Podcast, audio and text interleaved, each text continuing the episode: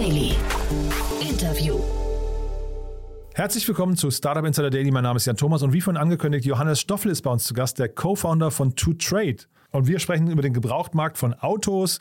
Das Unternehmen möchte Europas führende B2B-Plattform für gebrauchte Fahrzeuge werden und hat dafür gerade 7 Millionen Euro eingesammelt. Dementsprechend ein cooler Aufhänger für ein tolles Gespräch. Geht auch sofort los. Kurz noch der Hinweis auf vorhin. Um 13 Uhr war zu Gast Gregor Tegel. Er ist der CEO von Archeon Biotechnologies.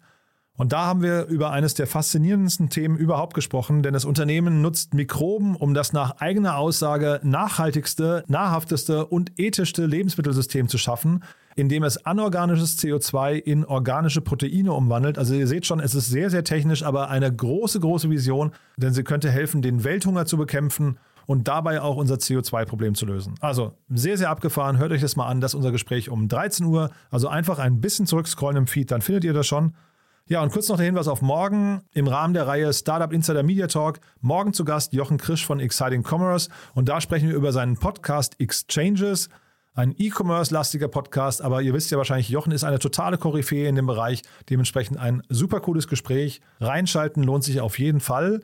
Und nicht minder cool dann am Sonntag Startup Insider Read Only, Folge 66 mit meiner lieben Kollegin Annalena Kümpel, die dieses Mal zu Gast hat, Katrin Leinweber, Autorin des Buches High Performance, Erfolg ist, was du aus dir machst, mit simplen Hacks zur persönlichen Bestleistung. Auch das ein tolles Gespräch. Das solltet ihr euch anhören, wenn ihr Spitzenleistungen erzielen möchtet, denn genau darum geht's. Ich glaube, der Name verrät schon alles. Ja, dementsprechend ein tolles Programm für euch. Ich hoffe, es macht euch Spaß. Jetzt kommen noch kurz die Verbraucherhinweise und dann geht's rein ins Gespräch mit Johannes Stoffel, dem Co-Founder von Second Trade. Startup Insider Daily. Interview. Ja, ich freue mich sehr. Johannes Stoffel ist hier, Co-Founder von 2Trade. Hallo Johannes. Ah, hallo Jan, grüß dich. Freue mich sehr, dass du da bist und erstmal ja Glückwunsch zu eurer, ich glaube, es ist eine erweiterte Seed-Runde, über die wir sprechen, ne? So ist es, genau. Ja, sieben Millionen Euro und ihr seid im, ja, ich weiß gar nicht, Auktionsautomarkt seid ihr unterwegs. Das musst du mal ein bisschen beschreiben, weil ich finde das einen sehr, sehr interessanten Bereich. Zeitgleich ist der ja auch ein bisschen unter Druck gerade, ne? Absolut, also der Markt ist gerade super heiß. Ähm, Auktionsautomarkt, ähm, du sagst es, ja, das Thema Auktionen ähm, hatte seinen Ursprung schon vor vielen, vielen Jahren. Ähm, äh, und das Thema wird gerade von mehreren Marktteilnehmern sehr stark ähm, unter die Lupe genommen und auch digitalisiert. Mhm. Ähm, und genau da setzen wir auch an, dass wir als Full-Service-Marktplatz dieses Geschäft für die einzelnen Protagonisten im, im Markt noch ertragreicher gestalten wollen. Lass uns mal die Protagonisten durchgehen, weil es gibt ja jetzt verschiedenste Player von verschiedensten Seiten, die, äh, die sowas machen. Aber wahrscheinlich habt ihr ja jetzt, deswegen auch diese Runde, habt ihr wahrscheinlich einen Ansatz gefunden, den andere zumindest so nicht verfolgen, ne? Das ist richtig, das ist richtig, ja. Ähm, also es gibt ähm, diese klassischen Auktionshäuser, musst du dir vorstellen, bis vor ein paar Jahren, also vor Covid, wurden die Fahrzeuge noch mit Hammerschlag physisch zum Großteil vermarktet. Dennoch darf man eines nicht vergessen, dass 64 äh, Prozent der, ähm, der Vermarkter wie Händler, Hersteller etc. Ähm, über den sehr analogen Weg Fahrzeuge vermarkten in Europa. Also sprich mit E-Mail-Verteiler, Excel-Listen etc. Und äh, nur ein geringer Teil, knappe 12 Prozent, eben diese digitalen Kanäle nutzen. Wir als Two-Trade unterscheiden, da, unterscheiden uns dann wenig äh, von, den, von dem bisherigen Angebot, ähm, weil wir eben die Reichweite der einzelnen Kanäle, die ja heute ähm, ähm sehr stark im Trend sind und auch sehr stark ausgebaut werden, äh, kombinieren. Das heißt, bei uns kann ein Einsteller ein Fahrzeug auf mehreren Auktionsoberflächen anbieten ne? und ähm, kann somit eben seine Reichweite und am Ende des Tages natürlich auch die Restwerte damit ähm, erhöhen. Ja. Das hatte ich gelesen, das musst du mir mal erklären, wie das, wie das rein äh, technisch funktioniert, weil ich hätte jetzt gedacht, wenn ich bei einem Auktionshaus dabei bin oder bei einer Plattform, dann laufe ich ja Gefahr, dass es dort verkauft wird, dann genau. müsste das ja irgendwie synchronisiert werden, oder? Das ist, ähm, das ist die gängigste Frage, die wir auch von unseren Kunden gestellt bekommen, wie das abläuft. Ja, ja alles gut, ja. Ähm, am Ende des Tages kennen wir das aber, äh, oder kennt es der Handel eigentlich schon aus dem Retail-Geschäft. Ich meine, die nutzen heute Plattformen wie Autoscout Mobile, Heycar und andere Listingbörsen, um eben ihr Angebot zu streuen, Multichannel. Ähm, wir adaptieren das aufs Transaktionsgeschäft und da hast du absolut recht. Das ist natürlich genau hier die Schwierigkeit, dass sich die Gebote die ja gerade in den letzten Minuten ne, einer Auktion ähm, sehr stark reinkommen, ähm, dass sich die eben sehr synchron und sehr konsistent auf die anderen teilnehmenden Auktionsplattformen spiegeln. Und da nutzen wir eigentlich eine ähnliche Technologie wie bei WhatsApp, die sehr performant ist, um eben ähm, diesen Traffic ähm, in Millisekunden eben austauschen zu können. Ist das denn, diese Millisekunden, ist das dann auch mit Risiko verbunden für euch? Weil das klingt jetzt so, wenn das mal nicht funktioniert, wenn da Latenzen drin sind, könnte das ja euch auch mal auf die Füße fallen, ne?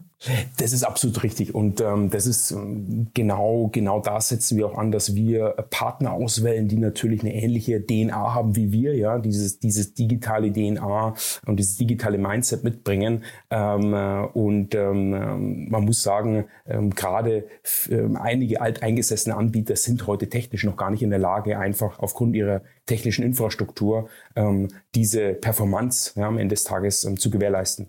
Jetzt habe ich bei euch, glaube ich, in der Pressemeldung, ich weiß es gar nicht genau, den Artikel über euch gelesen, dass ihr Europas führende B2B-Plattform für gebrauchte Fahrzeuge werden möchtet. Das klingt natürlich nach einem sehr hehren Ziel, muss ich sagen, ziemlich groß. Äh, wo seid ihr denn gerade auf dem Weg dahin? Äh, du, ähm, ganz klar, ich meine, wir müssen uns ambitionierte Ziele stecken. Ähm, wir, die Erwartungen von unseren Kunden sind sehr hoch. Ähm, äh, und was du nicht vergessen darfst, ist, ähm, ähm, im Vergleich zu anderen Anbietern ähm, überlassen wir diese die, die Demand-Seite, ja, die Nachfrageseite, die Käufer, die Händler, internationale Händler, die eben Ware zukaufen über Auktionsbörsen, diesen Job überlassen wir auch den Auktionshäusern. Ja. Die, die, die wissen, wie die physischen Prozesse dort ablaufen. Ähm, wir, sind, äh, wir, wir haben so eine hohe Konnektivität, dass die auch ähm, ohne Medienbruch hier dieses Geschäft zu Ende bringen können. Und damit konsolidieren wir eigentlich mittels der Technologie ähm, den Markt in Europa, ja, der einzelnen nationalen, aber auch der internationalen Auktionshäuser. Mhm. Das musst du mir noch ein bisschen genauer erklären. Das heißt, äh, welche, welche Rolle sieht, siehst du hinterher bei euch? Seid ihr dann einfach nur ein Technologieprovider oder wie würdest du eure Rolle bezeichnen? Nee, wir sind schon natürlich zum Kunden hin ähm, ähm ein, ein Full-Service-Marktplatz am Ende des Tages. Also er gibt bei uns ein Fahrzeug, lädt er bei uns ein Fahrzeug hoch und wir kümmern uns dann um die Verteilung der Daten zu den einzelnen Auktionshäusern und am, Ende des Tages natürlich auch um die Abwicklung. Ja? Dass wenn ein Fahrzeug beispielsweise nach Südeuropa ähm, verkauft wird, ähm, dass die Transaktion ähm, sehr reibungslos durchläuft äh, und auch der Einsteller ähm, zeitnah sein Geld bekommt. Also da ist das SLA schon äh, auch natürlich sehr hoch gesetzt. Und die gebrauchten Fahrzeuge, die man bei euch kaufen kann, das sind jetzt relativ normale Fahrzeuge oder reden wir hier über Oldtimer und so, also Spezialfahrzeuge, die vielleicht Liebhaberwert haben auch? Da hat natürlich das Auktionsthema irgendwann mal begonnen, aber wir reden tatsächlich natürlich von Fahrzeugen, die vielleicht in Deutschland nicht mehr so angesehen sind. Ja, ich rede jetzt mal ähm, Fahrzeuge mit ähm, 120, 130.000 Kilometer im Schnitt die hier aufgrund auch von Gewährleistung im deutschen Markt nicht mehr so ähm, beliebt sind bei den Händlern ähm, und die dann eben ins Ausland beispielsweise gehen. Und so ganz zu sagen, hat auch jeder Markt und jedes Auktionshaus auch irgendwo seinen Schwerpunkt. Es gibt Auktionshäuser, die stark im Leasing-Segment sind, ja, bei eher jüngeren Fahrzeugen und Anbieter, die sehr stark ähm, in einer Marke sind, ja, und in einem Segment. Und dieser Markt, wie groß ist der dann? Also wie, wie viele Transaktionen gibt es da in Europa? Wenn, ihr zieht ja jetzt auf Europa, wie viel gibt es da pro Jahr? Ähm, du kannst sagen, in Europa werden jährlich ähm, rund 40 Millionen äh, Gebrauchtfahrzeuge gehandelt. Ja? Ähm, und aufgrund dieser steigenden Digitalisierung im B2B-Geschäft wird auch ist der, dieser Cut, der Anteil der B2B-Fahrzeuge, die dort gehandelt werden, und das ist circa ähm, 20 Millionen groß, also rund 50 Prozent, ähm, zunehmend, ja? weil man eben jetzt durch digitale Instrumente ähm, auch mehr Fahrzeuge channeln kann und eben nicht mehr so viele Fahrzeuge über den analogen oder intransparenten Weg B2B vermarktet werden. Bei eurer Finanzierungsrunde habe ich mich jetzt gefragt, äh, ihr seid ja schon 2017 gegründet. Ne? Wir reden jetzt über eine Seed-Runde, also zwar eine Erweiterung der Seed-Runde, aber das heißt, ihr habt wahrscheinlich entweder, äh, was ich lange mit einem sehr, sehr kleinen Team irgendwie von der Tasche, äh, von, von der Hand in den Mund gelebt oder ihr habt, äh, ich weiß nicht, äh, schon frühe Umsätze gemacht.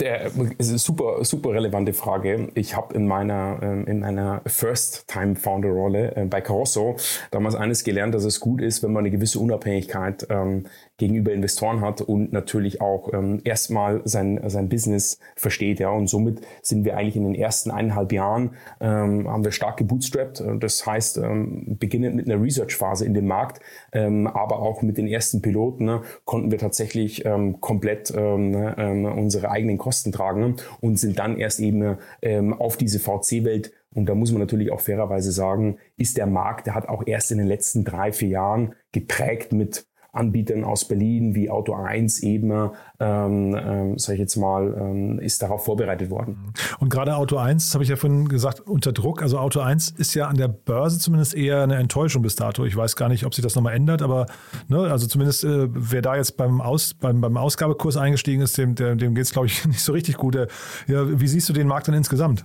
Man muss sich sagen, ähm, der Markt wird ja immer digitaler. Ja? Auch die Hersteller gehen in dieses Agenturmodell. Also es ist massiver Umbruch.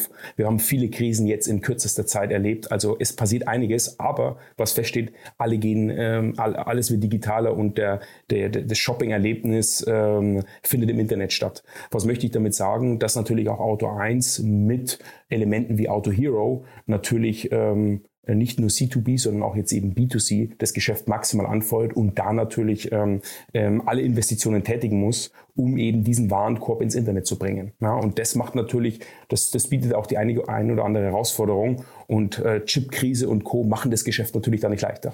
Ja, genau. Also vielleicht mal die Investoren, mit denen ihr jetzt gesprochen habt, nehmen die dann Referenzen? Weil das ist, glaube ich, eine generell eine spannende Frage. Wir haben ja immer diese Diskussion, ähm, Bewertungen vom Public Market und Private Market und äh, jetzt ist Auto 1 eben an der Börse. Man kann sehen, dass möglicherweise auch die Investorenerwartungen in der Vor im Vorfeld vielleicht ein bisschen überzogen waren. Müsst ihr euch sowas anhören, wenn ihr mit Investoren sprecht? Referenzieren die darauf oder ist das komplett getrennt äh, zu sehen?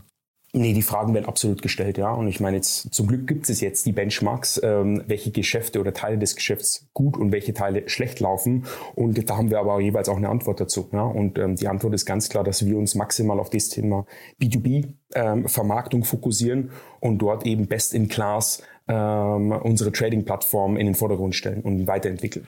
Lass uns mal mit den Investoren sprechen. Das finde ich auch interessant, weil ich, ähm, also Axel Springer Plug and Play habe ich gesehen. Das ist irgendwie wahrscheinlich, äh, war, war das einfach der, der Accelerator, bei dem, dem ihr teilgenommen habt. Ne? Aber dann habe ich drei Investorennamen gesehen, die ich kannte ich alle drei nicht. Äh, vielleicht kannst du mal kurz beschreiben, welche das sind oder wie, wie es dazu kam.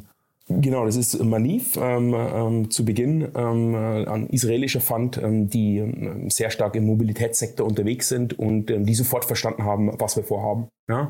Äh, und dieses Verständnis gab es einfach vor vier, fünf Jahren eben noch nicht, weil Auktionen online, ja, das war noch relativ neu und Auto, gebrauchte Fahrzeuge ist jetzt nicht immer das attraktivste Thema, hat sich aber zum Glück geändert. Dann Aster Capital aus Frankreich, äh, dort ein sehr aktiver Fund, den wir über uns, äh, den wir übers Netzwerk erschließen konnten und jetzt eben zu guter Letzt alle Winter Ventures und ähm, das war tatsächlich ähm, ähm, eigentlich nicht ganz so geplant, dass wir, dass wir jetzt noch ähm, hier in diese in diese Runde, wenn du so möchtest, einen weiteren, weiteren VC mit aufnehmen. Aber wir haben einfach gemerkt, ähm, dadurch, dass es gerade viele externe Markteinflüsse gibt, ja, ähm, sollten wir uns nicht nur Deutschland anschauen, sondern gerade eben auch die benachbarten Länder und eben noch größer denken. Und äh, mit Ade Winter haben wir natürlich jetzt die Möglichkeit, aufgrund ihrer Reichweite zu Endkunden, zu Händlern ähm, und eben äh, im, im, Web ja, ähm, hier ähm, unsere Expansionsstrategie in die benachbarten Länder ähm, massiv anzukurbeln. Und das war genau diesen Fit, den wir hier gesehen haben. Es ist kein strategisches Investment, es ist eine ganz normale äh, Venture Capital Beteiligung, aber hier sind, haben wir jetzt den richtigen Partner gefunden, um eben in die in die in die nächsten Wachstums äh, die nächsten Wachstums Schritte aufnehmen zu können.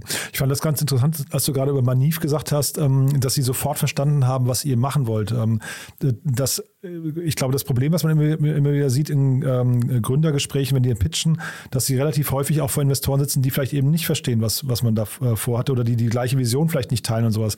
Wie wichtig ist das äh, in so einem Fall? Also das, das macht ja wahrscheinlich vieles leichter dann, ne? Ich würde sagen, zu dieser Phase genau der richtige Investor, weil er eben diese, diese Automotive-DNA mitbringt und natürlich relativ schnell über die, die, die, die Investoren, ja, über die LP-Partner ähm, das Thema erschließen kann. Das, diesen Vorteil hat nicht jeder Investor, gerade bei so einem sehr spezifischen Nischenthema. Ähm, war es natürlich hier unheimlich hilfreich ähm, und gerade auch unser Angel ähm, Netzwerk ähm, oder ich sage jetzt mal, der Angel-Bereich ist hier sehr ausgeprägt und konnte natürlich da ähm, viele Referenzen mitbringen, warum es eben ein relevantes Thema ist, das eben gerade jetzt, ja, wie wir es ja auch sehen, ähm, eine sehr große Zukunft vor sich hat. Und dann nehmen wir uns nochmal mit auf die Reise nach vorne raus. Jetzt, wie geht es jetzt weiter? Ähm, es geht jetzt weiter, kannst du dir vorstellen, ähm, mein, mein, mein Bereich ähm, beschäftigt sich äh, maximal oder ist maximal abgedeckt mit dem Thema Hiring. Ähm, wir brauchen die richtigen Leute an Bord, um eben äh, unsere Expansionsstrategie voranzutreiben. Ja, wir gehen in äh, Länder wie Holland, äh, ähm, Frankreich, ähm, aber auch natürlich Österreich. Jetzt schon, ja? Also ja, genau. Schritte, ja. Aha, Richtig, okay. genau. und wir fokussieren uns maximal auf das Thema Expansion und brauchen da eben die relevanten Köpfe an Bord, um das Thema äh, voranzutreiben. Ja. Und wenn du sagst, ihr geht in diese Länder dann äh, primär, um dort Händler und Auktionen zu erschließen oder auch als Absatzmärkte? Ähm, die Absatzmärkte erschließen wir uns tatsächlich über die Auktionshäuser, die heute schon ähm, in 16 Ländern aktiv sind, aber hier tatsächlich um Supply ähm, auf die Plattform zu bringen. Und ein Fahr Fahrzeug, das vielleicht in Holland nicht attraktiv ist, weil es dort keinen richtigen Kunden gibt oder, oder außerhalb des Segments sich bewegt, hat vielleicht in, in Österreich oder in äh, Südeuropa wird dort nachgefragt. Und was sind so die äh, sag mal, äh, richtigen, also du hast jetzt Team gesagt oder so Herausforderungen oder vielleicht auch Stolpersteine, was, was, was könnten noch vielleicht an Problemen auf euch zukommen? Gibt es da Regulatorien bei euch? Gibt es wahrscheinlich gar keine in dem Markt, ne, die relevant sind für euch? Die sind nicht so relevant. Ähm, natürlich, wenn wir jetzt als reines Auktionshaus an das Geschäft gehen würden, dann hätten wir natürlich mit Steuer, Fremdwährungsrisiko etc. Vielleicht sogar BaFin, ne, wäre sogar ein Thema für. Absolut richtig, ja, genau zu tun. Das können wir natürlich maximal über die Auktionshäuser ähm, auslagern. Äh, wir beschäftigen uns mit den, ähm, mit den Themen, ähm, dass wir natürlich ähm, maximal schnell diese, diese 12 Prozent, die heute das digitale Geschäft schon kennen, erhöhen ja, und diesen Headroom ausbauen. Und ähm, jetzt kannst du dir natürlich vorstellen, ähm, ist eine spezielle Zielgruppe, ähm, das Thema Autohaus. Ja. Das ist, ich kenne kein anderes Business, wo so viele Wertschöpfungsketten nebeneinander gereiht sind. Ja. So, also wirklich von der, vom, vom, vom Lagergeschäft hin bis zum Verkauf, ähm, After Sales, Werkstatt etc. Also eine Menge an, äh, an Expertise gefragt ist, aber wo es einfach noch, äh, wo das Thema digitale Auktionen einfach ähm, noch nicht überall vertreten ist. Und dazu brauchst du die richtige Vertriebsmannschaft, um eben dieses Thema in, in die Autohäuser, zu den Leasingfirmen etc. zu bringen. Und wahrscheinlich euer Geschäftsmodell ist doch wahrscheinlich relativ einfach gestrickt auch, ne? Wahrscheinlich, in, in, was ich, eine Provision, ein Revenue-Share-Anteil oder, oder gibt es irgendwie eine Setup-Fees noch oder ich weiß gar nicht, wie läuft das dann? Ja, also du ganz einfach, wir haben äh, eine Einstellgebühr, ja, die äh, bewegt sich bei 10 Euro und eine Verkaufsgebühr, die wir vom Verkäufer bekommen ähm, und eine einmalige Setup-Gebühr. Ja. Es gibt große Kunden, es gibt kleine Kunden, aber der Standardkunde ähm, zahlt äh, immer die gleiche Setup-Fee. Ähm, und äh, dann versuchen wir, so schnell wie möglich so einen Kunden zum Erfolg zu bringen, weil nur dann, wenn du natürlich in kürzester Zeit zeigst, ähm, ähm, dass Erfolg da ist, dann möchte natürlich das Geschäft ausbauen ähm, und somit können wir dann eben von kontinuierlichem äh, wöchentlichem Volumen ähm, profitieren. Du Johannes, also finde ich, finde ich sehr spannend, muss ich sagen. Bin gespannt, wie es weitergeht. Aber erstmal toll, die sieben Millionen, das klingt ja irgendwie auch nach, nach einer stattlichen Runde. Haben wir was Wichtiges vergessen aus deiner Sicht? Ich glaube, wir haben alle wichtigsten Punkte gecovert. Ähm, man darf eines nicht vergessen, äh, das Thema, ähm, das Thema Auto ist natürlich eines der, der größeren Investitionen ähm, der deutschen Haushalte, wie du selber vielleicht weißt. Ähm, und es ist natürlich eine, eine, massive Wirtschaft, die dahinter steckt. Ja? Und ähm, ähm, durch die Zeiten, die wir gerade gehen, äh, das prägt, aber zeigt auch, wie wichtig es ist, dass man hier eben den Mittelstand, ja? und der deutsche Mittelstand besteht auch aus, aus knapp 40.000 Gebrauchtwagen und Autohändlern, ja? Äh, mit den richtigen Tools ausstattet, damit die einfach gewappnet sind für die Zukunft. Ja. Und das haben wir in den ersten Wellen von Covid gesehen und erleben es jetzt erneut. Und ähm, ähm, ich glaube, es ist genau der richtige Zeitpunkt, ähm, hier anzusetzen und das Ganze auch über die Grenzen zu bringen. Also ich will dir euer Geschäftsmodell wirklich oder euer, euer Markt auch nicht madig machen. Ich wollte das, das Fass eben mit Wirtschaftsstandort Deutschland, Abhängigkeit vom Automobil, das, das wollte ich eigentlich nicht aufmachen, aber weil du es jetzt selbst ansprichst. Es ist natürlich schon so, also ich finde das Auto an sich, das, du hast ja vorhin, wir haben ja kurz über Risiken ges gesprochen, aber das Auto an sich ist natürlich ein gewisses Risiko, weil tatsächlich es gibt zu viele Autos ne, und die, die Städte sind äh, mittlerweile an einem Peak angekommen. Jetzt Berlin, da gibt es gerade eine Riesenpetition, dass irgendwie mhm. autofreie Innenstadt äh, wird diskutiert.